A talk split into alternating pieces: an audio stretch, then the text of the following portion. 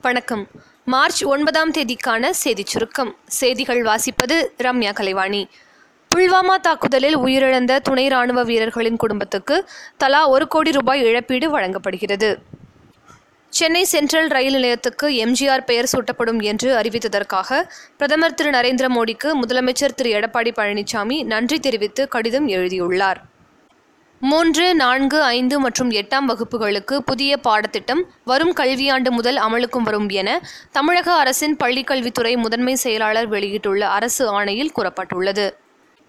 முன்னாள் தமிழக முதலமைச்சர் செல்வி ஜெயலலிதாவின் மரணம் தொடர்பாக தொண்ணூறு சதவிகித விசாரணை முடிவடைந்துள்ளது எனவும் எந்த காரணங்களுக்காகவும் விசாரணை நிறுத்தப்படாது எனவும் சென்னை உயர்நீதிமன்றத்தில் ஆறுமுகசாமி ஆணையம் தெரிவித்துள்ளது. முப்பத்தி ஏழு தொகுதிகளில் அதிமுக வெற்றி பெற்றும் தமிழகத்திற்கு எந்த பலனும் கிடைக்கவில்லை என்று பிரேமலதா விஜயகாந்த் கூறியது சர்ச்சையை ஏற்படுத்தியுள்ளது. சென்னை கோவை மதுரையில் விரைவில் மின்சார பேருந்துகள் இயக்கப்படும் என்று போக்குவரத்து துறை முதன்மை செயலாளர் தெரிவித்துள்ளார். வாக்காளர் அடையாள அட்டையுடன் ஆதாரை இணைக்க கோரிய மனு மீதான வழக்கில் தேர்தல் கமிஷனை அணுகும்படி உச்சநீதிமன்றம் உத்தரவிட்டுள்ளது. அறுநூறு கோடி ரூபாயில் கங்கை நதிக்கரையில் இருந்து காசி விஸ்வநாதர் கோவிலுக்கு நேரடி சாலை அமைக்கும் திட்டத்துக்கு பிரதமர் திரு நரேந்திர மோடி அடிக்கல் நாட்டினார்.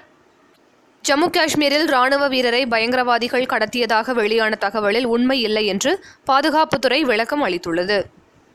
விளம்பரம் என்ற பெயரில் மலைகள் குன்றுகள் மரங்கள் பாலங்கள் உள்ளிட்ட அரசு பொது சொத்துக்களை அரசியல் கட்சியினர் சேதப்படுத்த அனுமதிக்க முடியாது என கருத்து தெரிவித்துள்ள உச்சநீதிமன்றம் இது தொடர்பாக தமிழக அரசு இரண்டு வாரத்தில் பதிலளிக்க உத்தரவிட்டுள்ளது.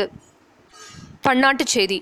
பாகிஸ்தானில் பார்லிமெண்ட் மேல் சபையில் சிந்து மாகாணத்தில் உள்ள தொகுதிக்கு தேர்தல் நடந்தது.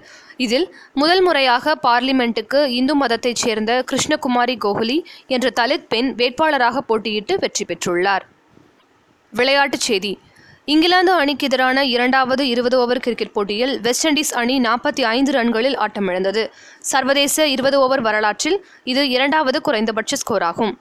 இதையடுத்து இங்கிலாந்து அணி நூற்றி முப்பத்தி ஏழு ரன்கள் வித்தியாசத்தில் வெற்றி பெற்றது. ரன்கள் அடிப்படையில் இங்கிலாந்து அணியின் மிகப்பெரிய வெற்றி இதுவாகும். நாளைய சிறப்பு. பாவலரேறு பெருஞ்சித்திரனாரின் பிறந்த தினம். இத்துடன் இன்றைய செய்தியறிக்கை நிறைவு பெறுகிறது. மீண்டும் நாளை சந்திப்போம்.